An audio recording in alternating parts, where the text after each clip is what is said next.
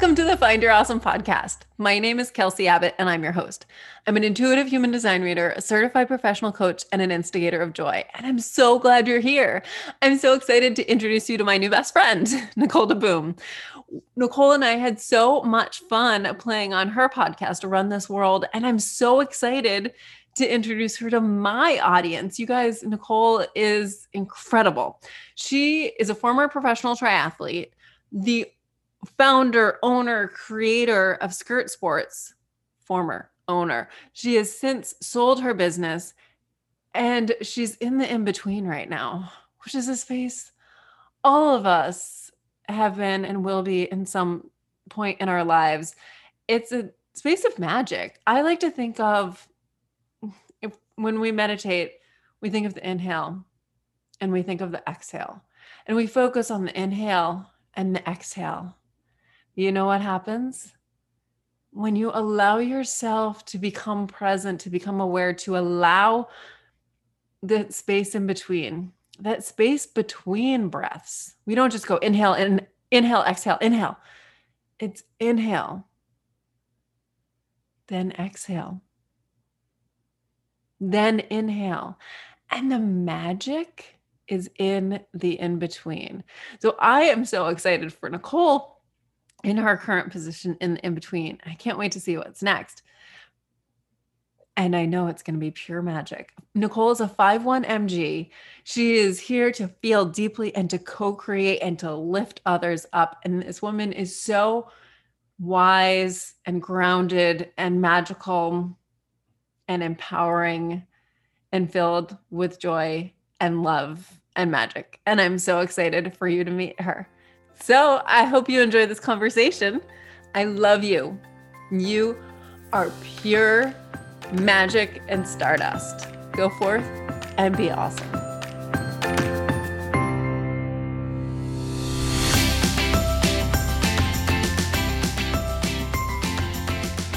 right, I'm so excited to play with you again, Nicole. Kelsey, I feel like it's been too long already. It's been like a week. I know, I missed you. since you were on my show and you like lit up my world. I had so many great responses to the interview we did together. And I know at least one or more of my friends were like, I got to book a reading, like mm. stat. I just had so much fun playing with you and being in your energy. And I, I was like bouncing around after that conversation, like, oh my God, I have a new best friend. And I just want to talk to you all day long. So now we get to record it again. Isn't that the best feeling? And you know what? Based on the fact that I can't schedule things too far in advance, we may be talking on a fairly um what consistent timeline here because yeah. there's a lot of things that are going to keep happening in my life and yours. We're going to have to stay mm-hmm. connected. Yeah, and I'm totally open to that because we are constantly evolving. And that yes. actually makes me think of what we just mentioned right before I hit record, which is embracing the flow and the uncertainty of all that is right now. Yes. I mean, you use the word flow frequently. I mean, I think it's really important in what you do now in your line of work. And I think it means different things to different people at different times you know when you're an athlete well as a woman remember aunt flo. Mm-hmm. yeah she's not coming as regularly anymore for me. You know it's like i'm just trying to embrace all of the things in my life that are happening in real time and not try to control them and not try to turn them into something or predict what they're going to be just let them be. And this is new for me. This is a challenge for me but it's really fun when i when i'm able to like successfully do it. So every day i'm finding success in this arena. What made you decide to explore this whole adventure with flow well with the idea of uh, you know i think it it's kind of the concept of living in the in between chapter of life. Like you know, when we're in a chapter, we are driving, we're striving, we're trying to make stuff happen. And I just ended like this big career chapter, and there were many things wrapped up in it. And my identity was wrapped up in it, my sense of success, you know, or failure was wrapped up in it. And then it just finally ended. And as it was ending, I was forced to explore the flow um, concept because things kept happening that kept making me realize that I couldn't really control the next step. The mm-hmm. next step was going to happen regardless of what levers I was pushing. So as as skirt sports ended and I found this great sort of we we reframed the finish line from being the actual end of the race to a baton handoff at the end. And I was able to successfully sell my company instead of just shutting it down at the end. Um, that's when I effectively entered the in between and I sit today in the in between because I'm now letting life happen and I am trying to be more aware of the things that are flying through the universe. It's like I want to just sort of every once in a while stick my hand up in the air and catch something. But there's nothing really to catch yet except some snowflakes here in a steamboat. Because we really actually we we sealed the deal by um not only ending a chapter but physically changing our our whereabouts um, to create a new chapter in a new place. There's so much to that. And okay, so the first thing that I think of is in between. It's in in marine science, it's the rocky intertidal, which is where all the fun stuff lives. Not the not the charismatic megafauna, not the whales and dolphins, but the barnacles, the the mussels, the the snails these are all the, the things that are accessible to us and they live in the water and can survive in the air and they have all these amazing mechanisms to survive in that in between and we have those too i mean ours are different so yeah and you know what's crazy though they're not glamorous mm-hmm. like those are not the glamorous things so you know, I'm actually enjoying not being in the striving phase of life. You know, I've thought about this a lot because I feel like I've been in that phase forever. This is maybe the first time I haven't been in that phase of life. Yeah, let's back up to let's go all the way back. You were you were a wicked fast swimmer, you became a pro triathlete. Let's start there. Great. How did that evolution from swimmer to triathlete happen? I love it. Um, well, I was one of those, like you said, high performing young kids who who perform not only in sports but in school. And I went on to swim at Yale University, which was really cool, just awesome college experience. I had all of it. Like I actually quit swimming junior year so I could focus on drinking. And then I went back to swimming after actually this is a total we're going to go everywhere today probably yeah, but i junior year in college i was so burned out on swimming and so kind of had lost myself a little bit that I was just partying and having fun and having the full on college experience. But I was also trying to work out because fitness was a part of me. So I would go out on these long runs on the streets, like six, seven mile, eight mile runs around New Haven, Connecticut. And one day my hip started hurting and I was sort of limp, limping and walking a little more gingerly. But then the next day I would, then I would drink a lot that night and get hammered. And then the next day I'd wake up and I'd go for a run again and it would run through the pain and then it would be fine. You know, you kind of run the, through the pain a little bit as an athlete.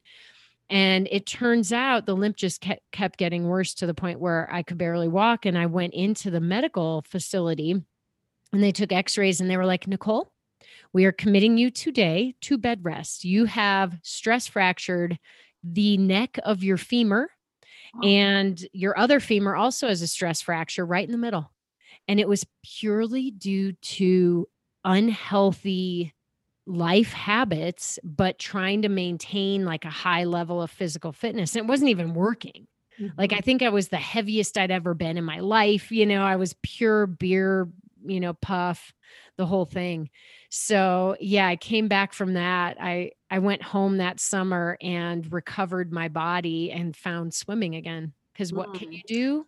And also, swimmer to runner swimmers tend to be a little awkward on land at first. Yeah, you know, I actually had a pretty solid running um background. Okay. I was a fast high school runner, but I quit running after sophomore year in high school to focus on my swimming. So it was there, but it wasn't consistent. So yeah, when I'm like, hey, what's the one thing I can do to offset all this beer drinking? I go out and pound my body. Wasn't used to it. You're right. But yeah, what do what do you do to recover when your body is injured and hurt and suffering? You get into a pool, a weightless arena. And I rediscovered swimming that summer and it felt very therapeutic for me. So I came back to to Yale senior year and I swam again. I swam pretty fast again. It was really mm. fun. Um, but after college, when you're a college swimmer, and I know you know this, um, when you graduate, and if that was main the main part of your identity in college and you didn't really find that thing that you were so excited to pursue next, you didn't know what your career was going to be, there's nothing for swimmers after college unless you're going to be in the Olympics. There really wasn't pro swimming. So I went home and after a little bit of soul searching, decided that it was time for me to try another sport that had always been in the back of my mind ever since I watched, gosh, maybe uh, Julie Moss crawl across the finish line when I was in junior high. And, you know, I saw that suffering and I thought, that's for me. I must suffer like that someday. um, but yeah, I was like, I, I think it's time. I mean, I don't know what I want to do in my life, but maybe I'll try the sport of triathlon because I always wanted to. And that's how I got into triathlon right in, gosh, right after college in 1994, 95. And then how long before, or yeah, before you went pro? Well, it, it was actually a really kind of a quick and fun ride um, to maybe the elite level in 95 my very first year i made the itu like worlds team for mm-hmm. amateurs. I barely made it. I was last like 12th place in my age group and i got to go to cancun where they had the short course race. And on the airplane on the way to the race my future husband sat next to me and he was already a superstar. He was already a you know, professional. He was 24 and he was a phenom and going places. We just we just clicked. So when I met Tim, I got serious about triathlon, like much more serious, and I improved a lot. But it did take a few more years. We had decided like I was a talented and great athlete, but he was already winning big races and making, you know, money in the sport and getting the top 10 in Hawaii Ironman and stuff. So we just said, why don't we wait until you have like really earned it? Like you've, you know, won your age group at nationals or something. And so we did. We waited until then.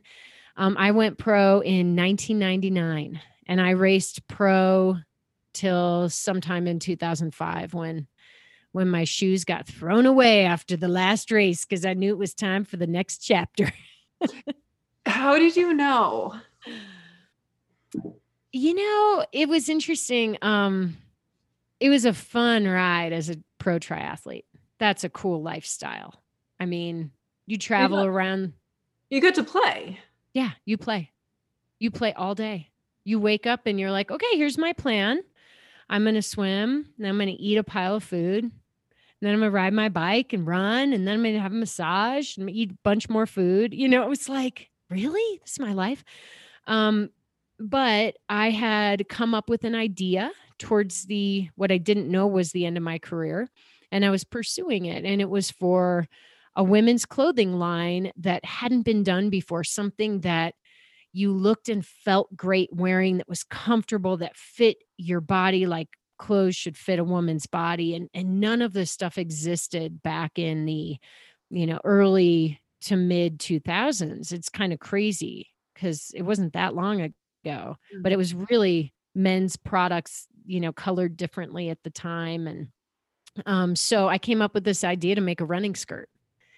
And I was, it was fueling me. Like my passion was shifting. I, I was helpless to stop it, even if I wanted to. I was so excited by the fact that I was learning new things every day. I would wake up with just like crazy ideas and Um, so I was I was working on this idea for a new clothing line when I was still racing because I I believed that you shouldn't quit your day job until you knew the next thing was going to work. Did and you have any background in fashion? Did you have no. any idea what you were doing in terms of designing skirts? No, I had zero background in fashion or business. Um, but I was an athlete who was marketed by companies. You know, I I I learned a lot as a triathlete being on that side of the arena, but no, I hadn't I didn't know how to create or design products. I sketched stuff on napkins literally. And then I found people who knew how to get shit done, you know?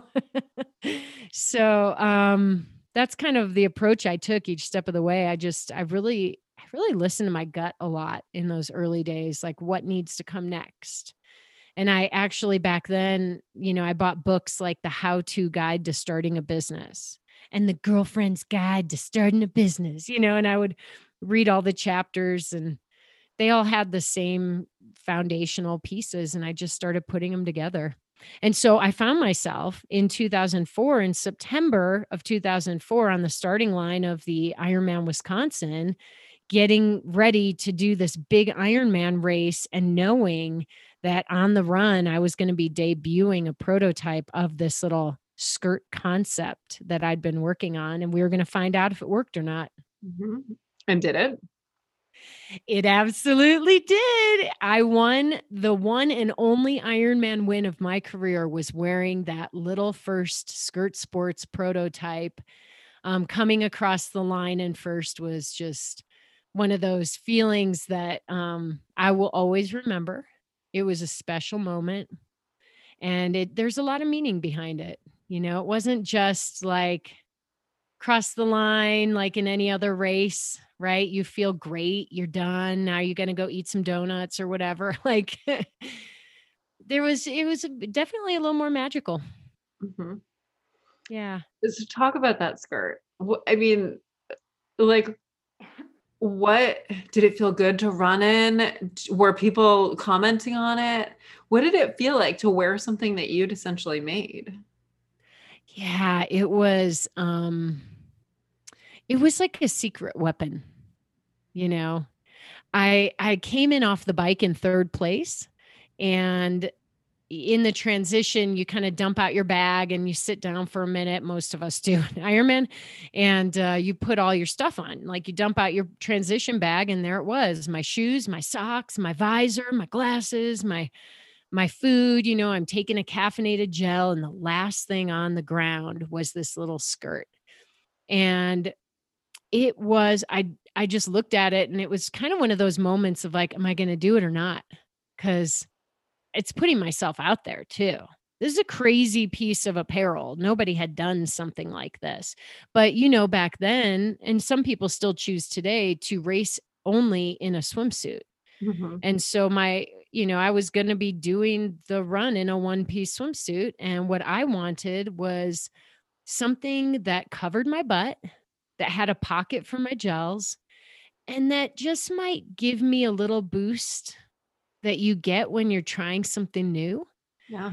Um and I did feel that way. I felt that way. I put it on, I started running and it was really cool. Um the Wisconsin Ironman is at the University of Wisconsin Madison campus, which is a crazy party campus.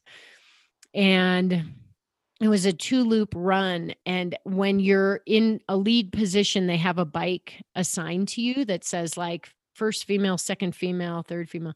And on the first loop of the run the bike would go by these aid stations in the crowds and they'd be like oh here comes another woman.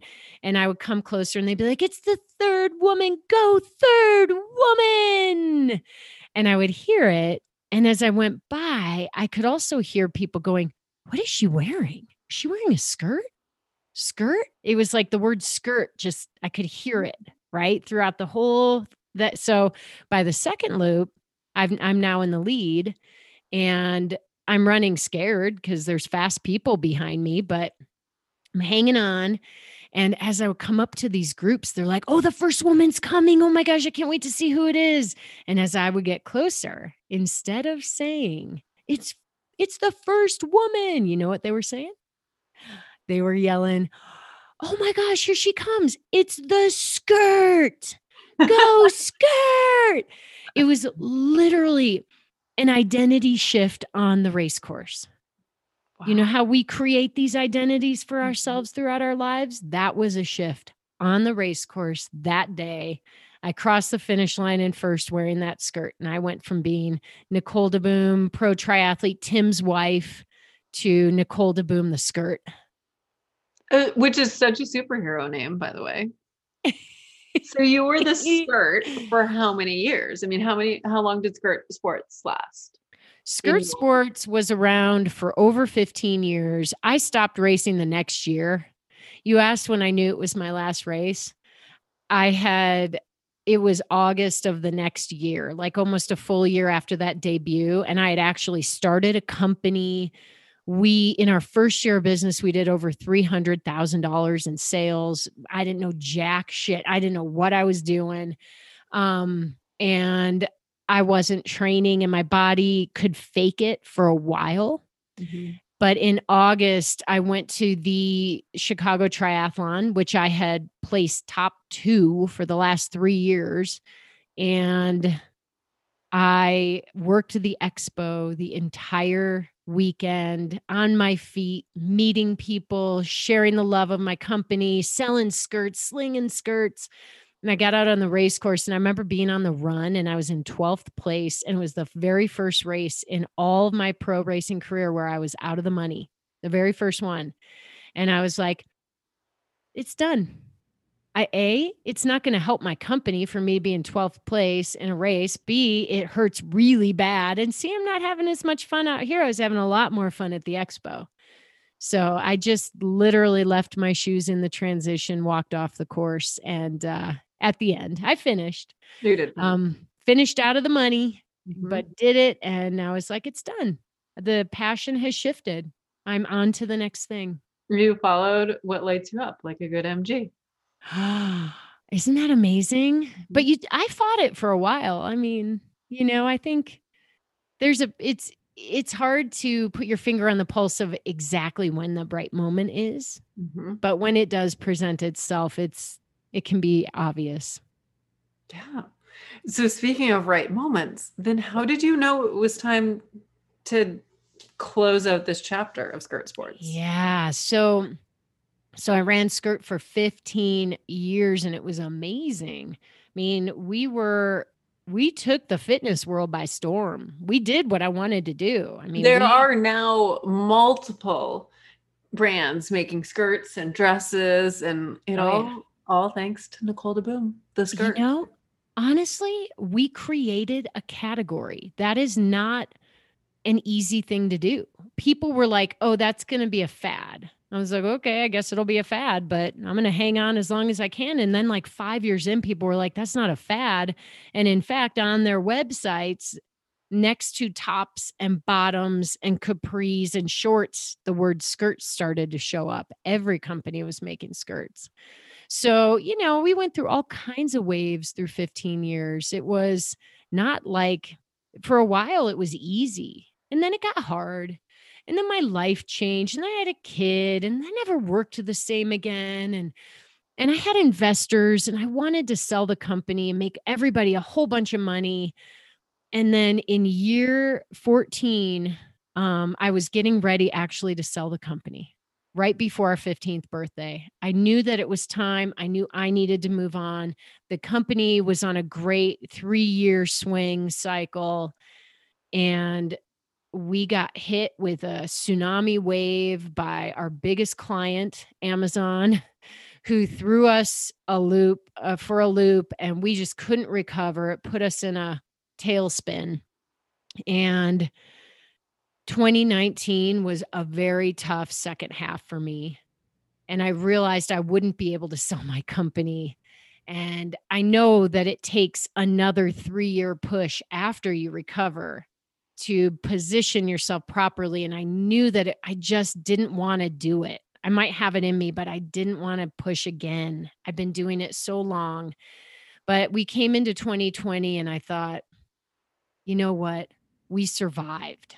Okay, it wasn't pretty, but we survived yet another cycle at Skirt Sports, the worst one we've had. And 2020 is going to be an awesome year. We are going to recover. It's going to be, I'll get us back on track and then I will move forward with my plan. And then, you know, within weeks, COVID, coronavirus hit. And some companies have completely thrived, but the first month or two were really tough for pretty much everyone. And we were just not in a healthy state. And I realized I had to make a decision right then. So I knew in early 2020 that I was going to be closing the doors. And I announced it in May of 2020. And, uh, you know, we just, I moved forward then on the path towards closing. And that is when I finally decided to step back and let things play out. Once I made that final decision, I knew that I could only control so much. Okay, so speaking in human design terms, you let go of the not this Yes. to make room for the this. Uh-huh. What that Absolutely. feel like? Well, super liberating once you get used to the feeling of discomfort. It's just like being an athlete. Yeah. You just I gotta mean, comfortable being wicked uncomfortable. absolutely. And until you can find comfort in the discomfort, you will never you will never hit your potential as an athlete, Mhm. you know? Um so I found comfort in the unknowing. And I said, "Well, I've decided to close down, so we will just take steps to do that. But maybe just maybe there will be a different result along the way. Maybe I will find someone who sees value in what I built for 15 years. And sure enough, as the story played out at the very end of the game, I found that person and I was able to transition the company instead of closing the doors. And were you actively out there like throwing notes to millions of people being like, buy my company? Um, was Yeah. like for you? Yes. And that is the thing. So when companies sell, it's usually a super private process. Like you, it's this weird process. Like I still don't really know how it even works generally because in order to sell your company, you have to tell people you want to sell your company unless it's one of those situations where a magical buyer's just like contacts you at the right time and you never had to prepare anything. You're like, "Oh, that sounds perfect. Let's do that now." Um, so we decided to put out a press release. So we put out a press release in May of 2020 and we said Skirt Sports is looking for a new owner. And I got tons of of people of interest, individuals, customers, companies, random organizations, and I fielded every single one. And what's funny is the the person the organization that ended up buying skirt sports was someone who didn't even see the press release who contacted me because she was following up from a 6 month old email I had sent her last November and I was like hey you want to do a cross promotion because I was doing everything I could to survive the the tsunami wave of 2019 and she was like hey I've been through my own personal challenges. So I'm just catching up on some really old stuff. Do you still want to do this? And I wrote her back. I was like, no, I do not want to do a cross promotion, but if you'd like to buy my company, I would like to talk. she was like, well, that's pretty interesting. she called me back. And uh, yeah, it took off from there. So pretty cool. Yes. So much magic in that. All right. So then the the first day after you've sold skirt sports, what was it like waking up that day? Well, this is really, I mean, i you know, it's it's kind of an unfair question because you are planning to sell, and the actual process of selling is truly putting a signature on a piece of paper. Mhm. And do you know what that looks like in today's age of COVID? I have a video of me standing in my office. I go, Tim, take a video of this. I had a document up and I pushed my finger on my mouse pad and it was done. And I was like, well, that's anticlimactic. Let's go make dinner. You know, so but it, you're also preparing for it for months. And in this case, we made it happen fairly quickly, but like what what was really interesting was the process leading up to it. I, it's it's a cool story. It's another story of like needing to let go before doors can open for you. Hmm. Mm. So, yeah, here we go. So, we had decided um we didn't know how to I still needed to sell a lot of inventory. So, in order to pay off all our debts and clear our books and maybe have some money left over, we needed to sell $700,000 of inventory that we had in a warehouse. And that's how you run apparel businesses for the most part. I mean, you've got inventory for multiple seasons and you sell it and discount it and sell it. Anyway, that's what we had when we made the decision to shut down. That's how much we had. So it's a lot.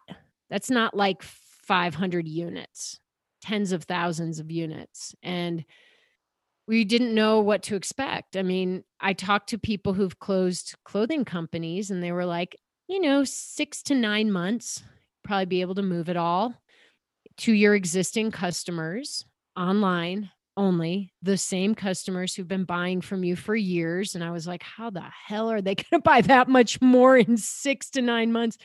But I was like, well, let's try for four months and go from there because you never know. And I don't want to be like moving stuff into my garage and dealing with all of that. So let's just see what we can do. So we kind of put a little plan together. And every day I wrote emails because we were down to me and one other person. I wrote the emails, and every day that a slightly different message or different photo, and I would push send, and people would buy stuff. And uh, it got down to what we decided would be the last week. He said August 16th will be our last day. As the inventory was rolling down, I was like, it's a Sunday. You know, it gives us time to whatever. We just, I kind of picked the day. And one week prior, we added up the units left and we were down to 750 units. I thought we had 400.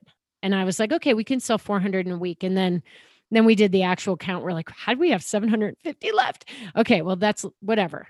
So we started pushing the trigger and we started using the messaging like final days, this is it. And the first day, half of it sold. And the next day, half of that sold. And in my mind, I was like, it's going to happen. It's going to happen exactly how I've seen it happen in my mind. We're going to sell the last unit on August 16th.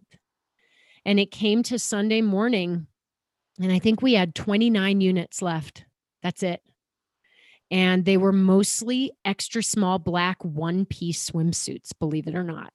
Like, not the thing we're known for and not something that might be easy to sell, right? And but that morning I I knew we were gonna do it. And so at like nine o'clock, I hit send on this email. And by 11 o'clock, the very last unit sold. They were all gone and I I I looked in the database and I wrote an email to the last woman who purchased and I said, "I just want you to know you bought our very last unit." And she said, she wrote me right back and she said, "I've been wearing your products for 14 years." And in my heart I was like, "You're the perfect person to buy the last unit." And she uh I so then our family packed up our car. I was feeling kind of like buzzed and weird and like, "Oh my god, it's done." Like we sold it all. And I'm still working on selling the company, but like we got through this big thing and it just happened. And I packed up my my family and we got in the car to go to Steamboat for a week. We were going to visit Steamboat. We had put an offer on a house that we really wanted, but we didn't get it. Somebody else got it. So we had a backup offer on it. You never know. We didn't have it hold out any hope. And literally, it's a four, three hour drive halfway through. I got a call from my realtor and she said, Hi, Nicole. Are you guys both there? I'm like, Yeah, we're halfway to Steamboat right now. And she said, Well, I got some news for you. The other offer fell through. The house is yours. So, one hour, hour and a half, two hours after we sold our very last unit of Skirt Sports products that I would be at the leadership helm of, our life was going to change in a bigger way. We got the news that we were going to be moving it was like boom it couldn't have happened until that scenario played out before it. You've needed to make space. Yeah, I did. And then how long after you found out you got the house did you find out you had a buyer? Well, I knew I had a buyer. We were working on it, but we couldn't announce it because I didn't want to announce anything until the ink was dry. Um, but we I signed the papers a couple weeks after. Literally, it was so fast. We moved in, gosh, this all happened from mid-August to the end of September. Sold the last unit, got the house, sold the company and moved to Steamboat. Boom, boom, boom. And why Steamboat? you know, uh, the Steamboat was driven by Tim. Mm-hmm. Um, there's there's certain things in life that I feel strongly that I need to lead or push for, and this wasn't one of them. Um, he needed life change. He needed a new chapter to thrive. He had been stunted. And I started to realize I had this moment one day where I went out for a hike in Boulder and skirt had closed and people recognized me and they're like, "Oh my gosh, Nicole, hi, love your stuff. How's skirt sports?" And I had to have that weird on the trail conversation of, "Well, we just closed our doors. We hadn't found a buyer yet, you know, or closed the deal." It it didn't make it. Like in my head I was like, "I failed." You know, I I didn't I wasn't successful. Like that's how I felt for quite a while. Um and I realized that Tim's been going through that for a decade or longer, ever since his big wins and his early, you know, in the early 2000s when he was the name and the guy. And once you start to go down the bell curve on the other side, it's difficult to explain. And I realized, my gosh, if I stay here, I'm going to have to have these awkward trail conversations every freaking day you know, for a moment, it just hit me like this is what Tim has been through. And I'm about to go through it. And I'll go through it in different ways no matter where I am. But maybe it would be good for me to move too. So we just made the decision as a family. It's the weirdest time in history to move with COVID and pandemics and but it's the best time too. Yeah, you could call it weird or you could call it divine. I feel like everything just lined up to make it perfect for you. Yeah. It is bizarre. And the word perfect, I mean, that's a whole nother rabbit hole. You know, there is no perfect, but everything's perfect. Mm-hmm. So I don't know how to handle that, but I do feel like I am in this swirling dervish of perfection and imperfection all sort of combined into one right now. That's called life. It's beautiful um, when did you? So you said at first you felt like a failure. When did you realize that you're not a failure? That you didn't fail? It probably took about a year because I felt like a failure the minute I realized my company was in serious trouble last August. And um, you know i i really spent some serious time grappling with the fact that i did not reach the goal i had set myself in business which was to sell for a shit ton of money and you know walk away and make my investors like help them buy their second homes and um it just didn't happen and i don't think i was able to turn that around until maybe right around the time we sold our last unit. I had a lot of pep talks from a lot of people. You know, it might have been when I when I I was very public during the process of letting go. It's really hard to let go and it's hard to start something new while you're letting go, so I finally just backed off and honored that I needed to focus on letting go. Um and when I put that out there and shared that I felt disappointed in myself or, you know, that I I didn't succeed, so many people had their hands on my back. And that's one thing I love social media for. I mean, it was absolutely incredible the feedback. Like it felt like you know, when you go to a funeral or a memorial service and everybody shares what they loved about the person, I felt like that. I was like, oh my God, why do we wait to do this? We should share more frequently because that's what we need when we're alive, not after we're gone. I needed it. And many of those people, not many, but some of them, I didn't have that many investors, but some of them were my investors. And they said, Nicole, you have changed so many women's lives.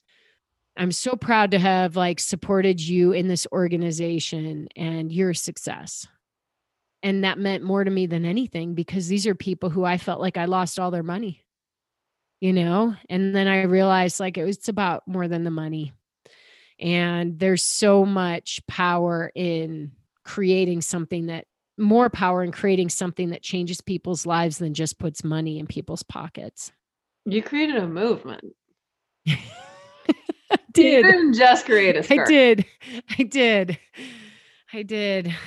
And it's, you know, it does make me feel like the next thing I need to do needs to be so epic. Like, but then I back off. And Tim, I told Tim that the other day. He goes, I've given up on epic a long time ago. I think we just need to do something that we love. And I was like, well, duh. That's why I started Skirt Sports. That's why it was successful because I just was doing something that I loved. Mm-hmm. And that's what I that's that's where I keep coming back to when I let my mind open to the what could be, you know, of the future and uh it's just got to be something that I love. That is natural that I would be doing anyway.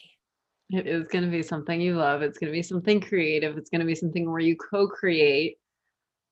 It may yes. involve your physical body and it and you have no idea what it is right now and it's none of your business to know because the universe is going to show you and you're going to get to respond and be like yes that and then you're just going to go and ride your flow you know you're like you are a bit of a medium you know that I, I know you're you're tapped into the actual medium of human design but it it extends beyond that mm.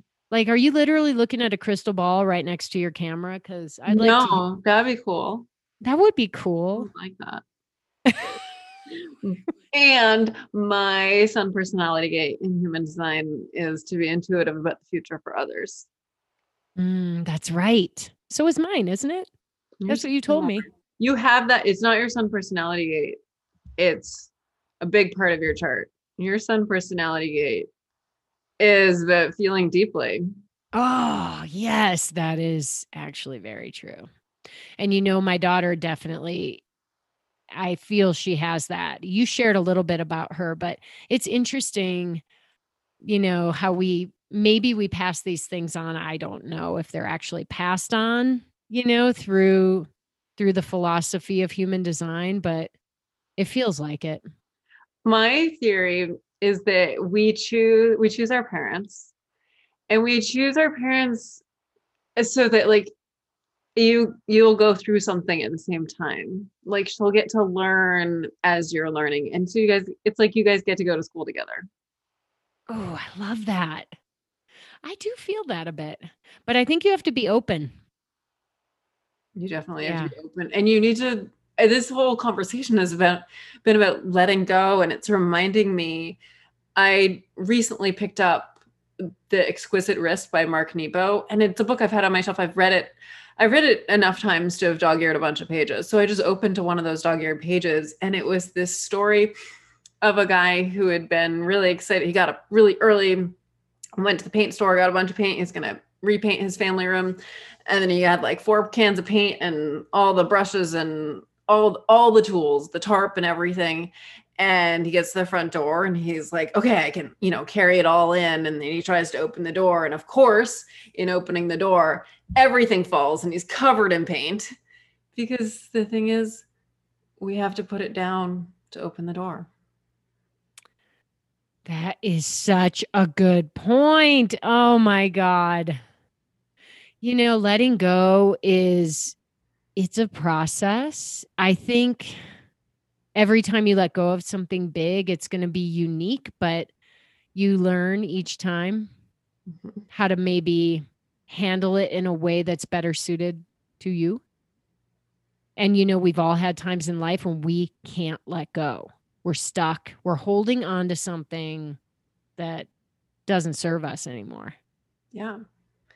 And for you, going through life as a professional athlete and then life as a business owner, as MGs, we bounce through a bunch of different experiences, collecting what we need for our next experience. So, as Steve Jobs said something to the effect of, you can't connect the dots looking forward, you can only connect the dots looking backwards.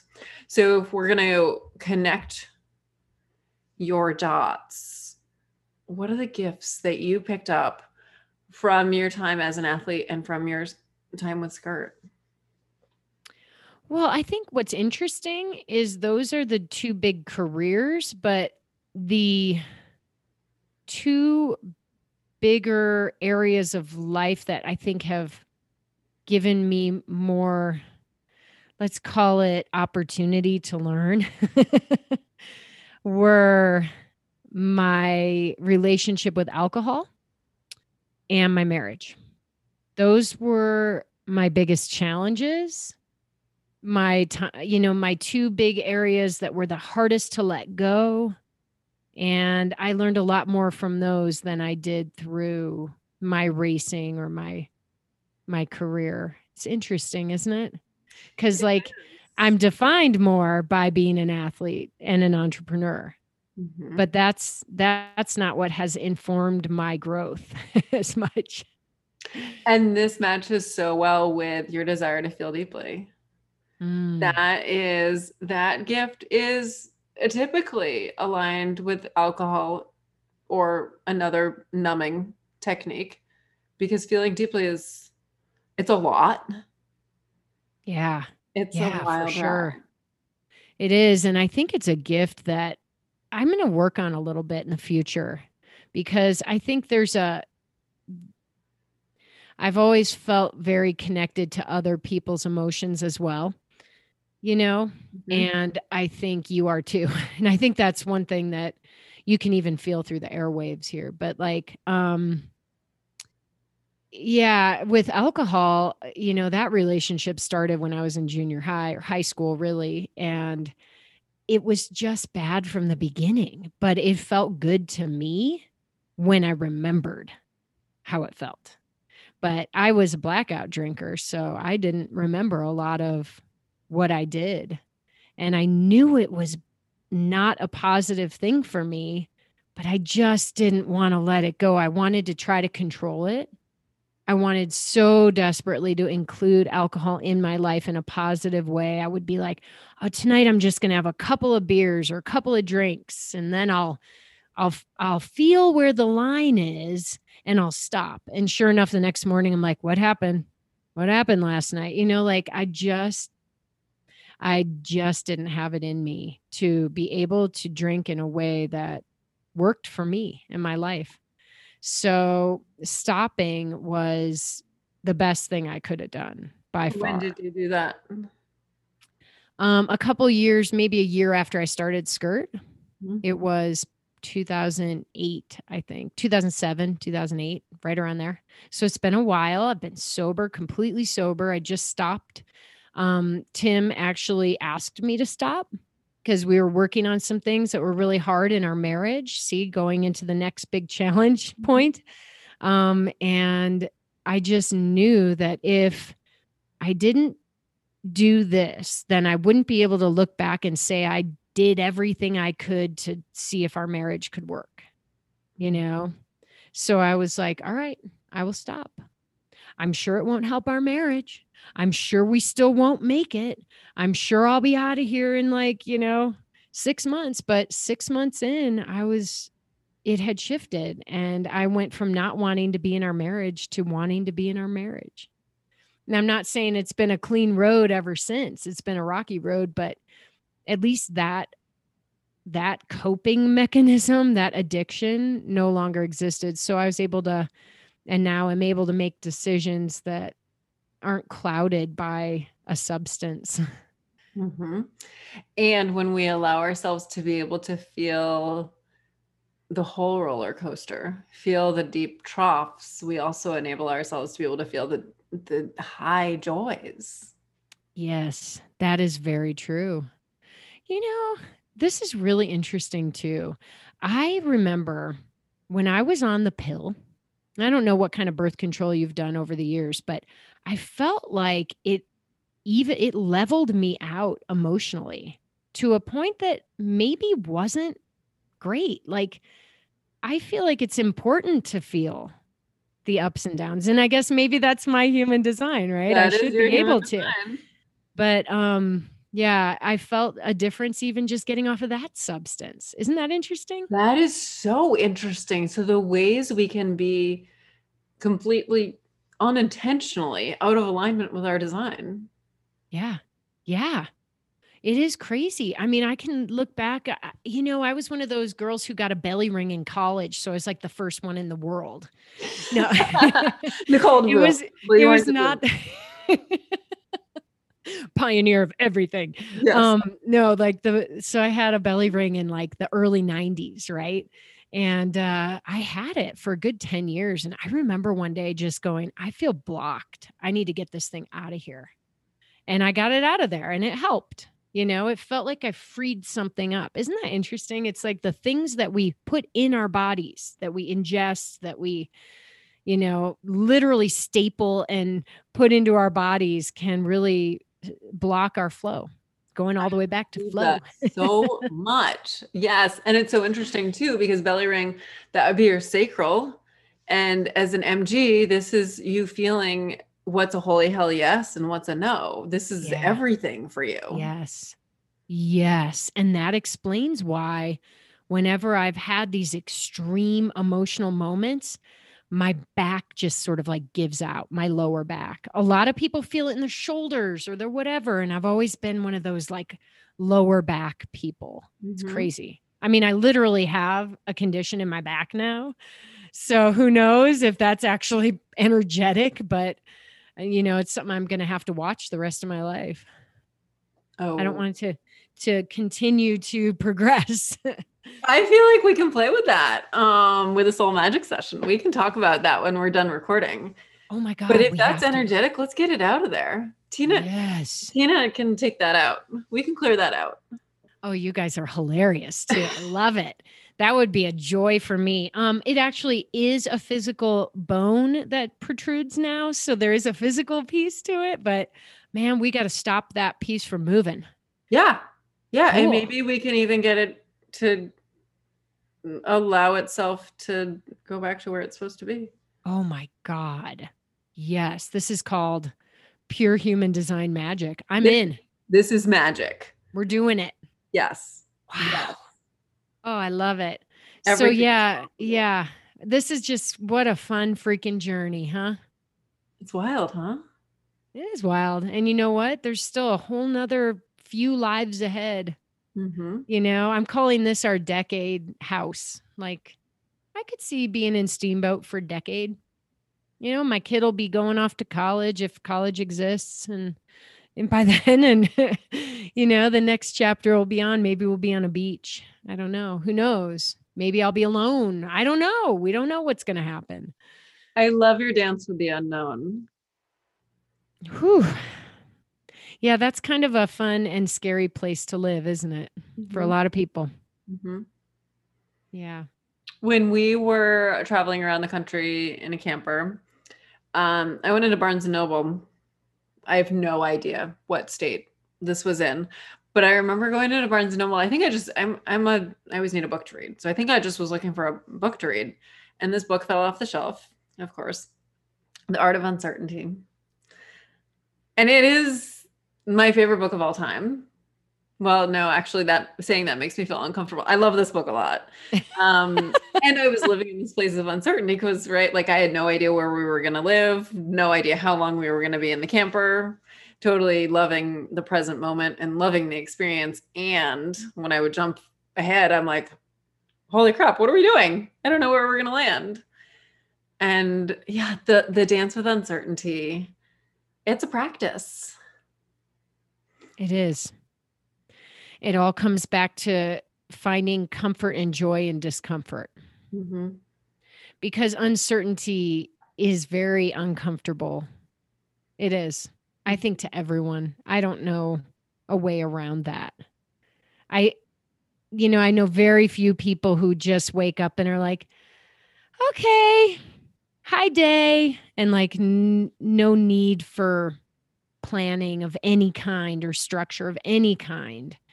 You know, so yeah, it's it's an interesting time for me. And it'll be interesting next year at this time. I want to have another thing. I want to do the next thing. You know, you said earlier it's going to happen. So now I've decided that you will make that happen for me.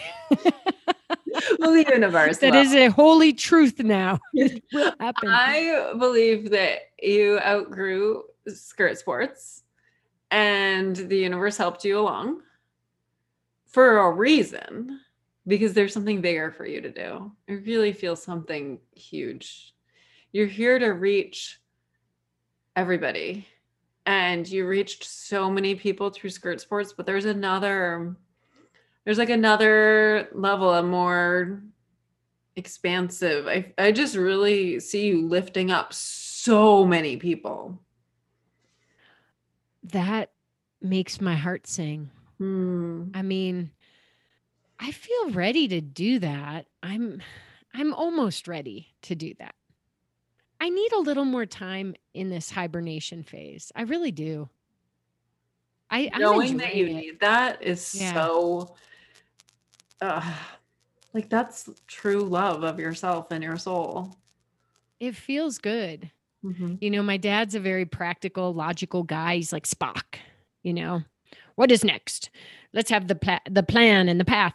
And he's been a- an amazing influence for me in so many ways, but the other day I saw him or a while back. COVID makes it hard to see people, but when I saw him last, he was like, "So, do you know what you guys are doing next?"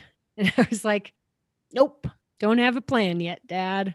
You know, and I was just like, "It's okay. It's okay to not have a plan." I felt okay saying that, you know. I didn't I didn't feel like mommy's or you know, daddy's girl disappointing. I was just like, "Nope, I don't have it yet." But you'll be the first to know. Mhm. and when it comes, it's just going to be perfect. Oh, and I'm I'm looking forward to having that feeling of knowing when something's right. It's a there is a fine line between letting things happen to you, around you, however you phrase it, and putting yourself in a position to be there when they do. Like I have watched some people do nothing and just life just happens. And I've always felt like if you want something to happen, you need to go out and try to make it happen.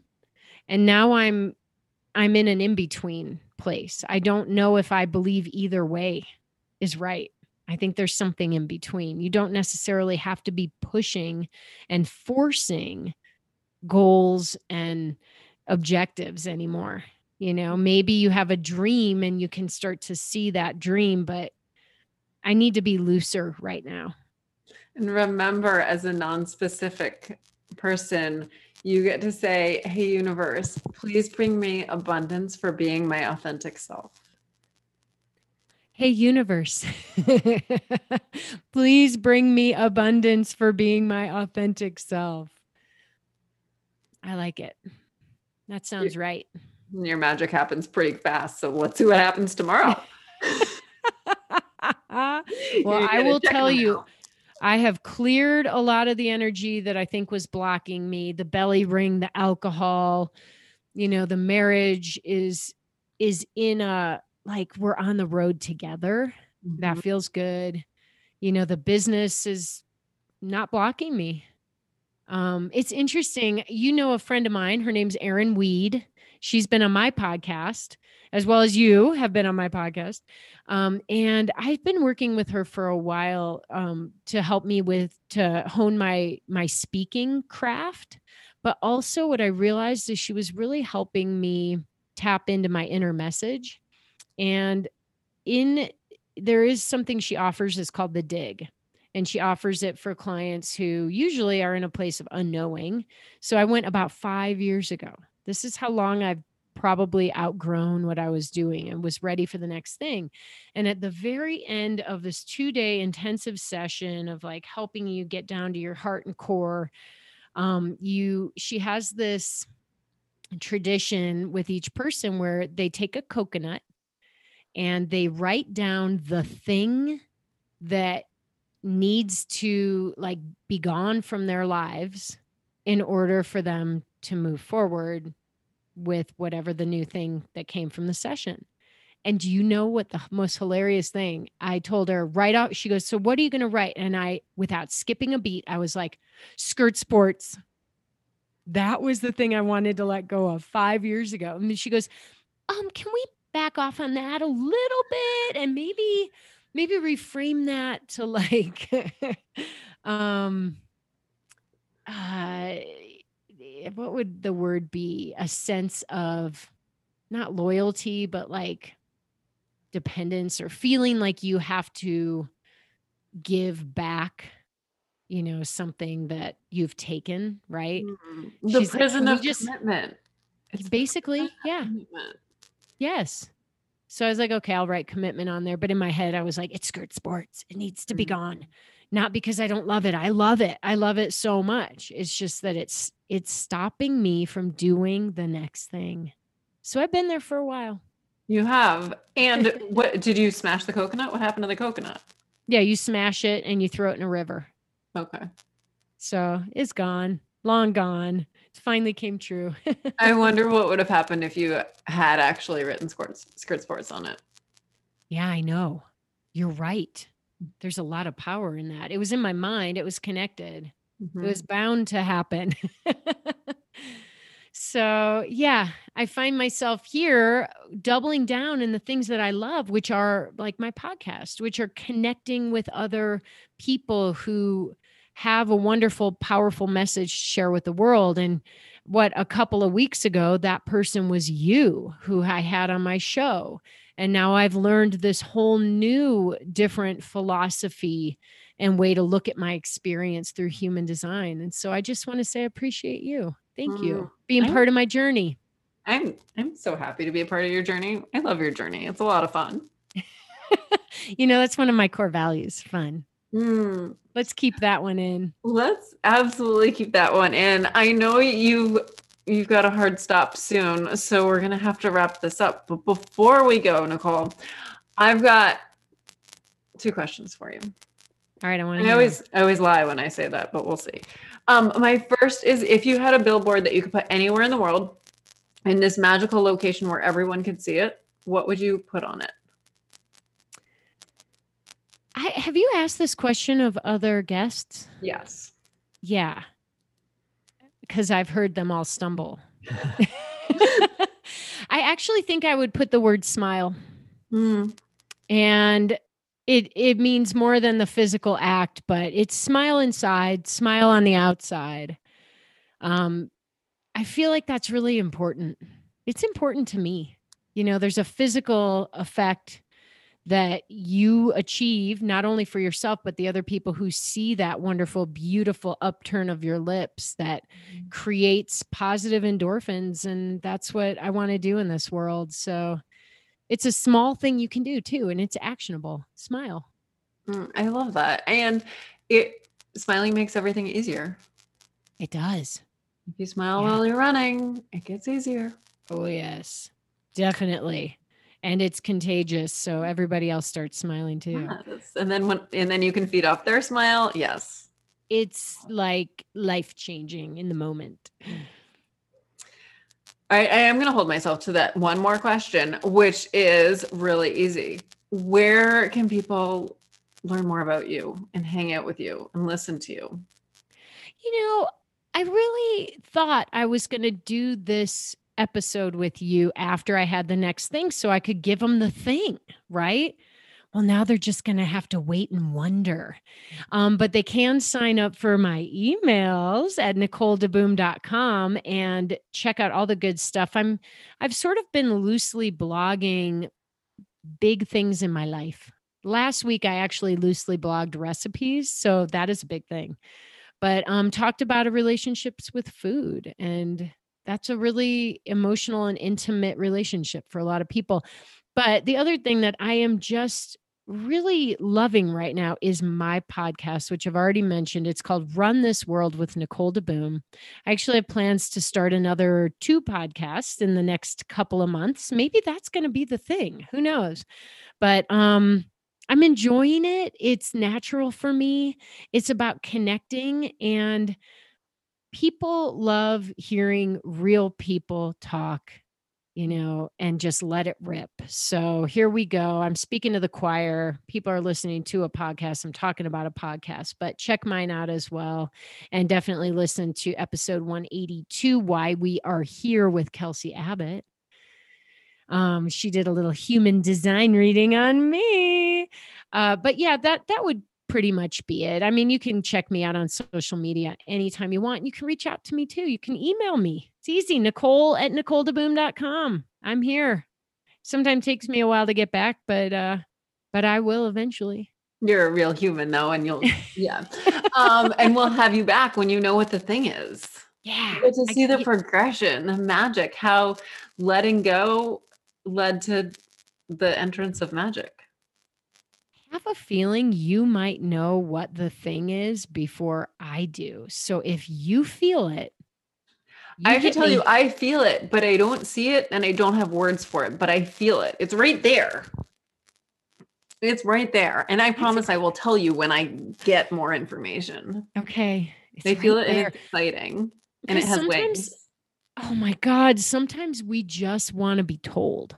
I know. But at the same time, I need to let it I need to let it happen for mm-hmm. me. So, oh, I appreciate you so much, Kelsey. You're such an amazing person. Thank you so much for sharing me with your universe. I love I'm so excited to share you with my universe. I love you and I'm so excited that we're friends now. Yeah. We're going to we're going to hang out more. We are.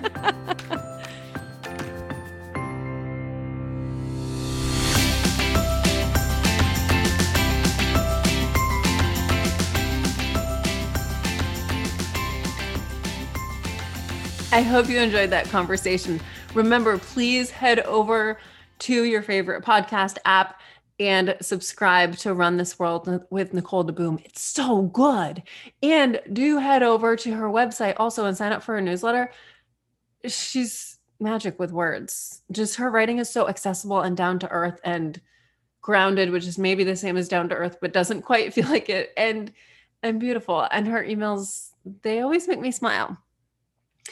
And if you want to work with me, if you want to dig into your human design, do that at kelseyabbott.com slash human design. You can book an individual human design reading, a partner human design reading, or if you are totally nerding out on all things human design and you think you want to learn to read charts for your friends or family or clients, sign up for a human design playdate and I'll teach you how to read charts.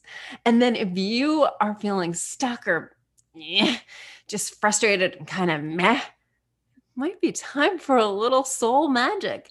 So you can book a session, a soul magic session with Tina and me at kelseyabbott.com slash soul dash magic. And don't forget, if you need to reactivate your joy, oh my goodness, there is absolutely positively no shame in that. 2020 has been rough. And if you, like Nicole, are in the in between, sometimes it can feel a little sticky. You may have forgotten that joy is your natural state. You may not be practicing your joy right now. And Tina and I created a course called Sparking Joy. And the whole intention is to bring you home to your joy, to reactivate your joy. So you can go to kelseyabbott.com slash sparking dash joy to get that course. It's 13 days. It's basically like an advent calendar with a brand new adventure every day. And it's not a big commitment. These joy practices are tiny. And the idea is they are things that will be part of your life when you're going through the course. And then they'll be part of your everyday. Because why would you do life without them? that's all I got for you this week. I love you, humans. You are amazing. You are a miracle. Go forth and be awesome.